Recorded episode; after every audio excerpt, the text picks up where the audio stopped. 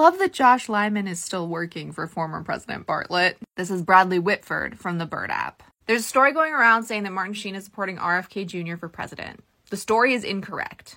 Martin asked us to post this on his behalf. I wholeheartedly support President Joe Biden and the Democratic ticket in 2024. Sincerely, Martin Sheen. The rumor is because RFK's PAC put out the rumor himself, listing Sheen and Dionne Warwick, among others, at a fundraiser later this month. Both have stated in no uncertain terms that they are not supporting him. Sheen doesn't have an account on the Bird app anymore, though he does on the Picture app, and he posted a similar statement himself there. But on the Bird app, he asks his former deputy chief of staff. For those of you who don't know, I'm talking about West Wing. Bradley Whitford played Josh Lyman. Martin Sheen played President Bartlet. A political fantasy world that existed during the Bush years when we thought we needed it more than ever.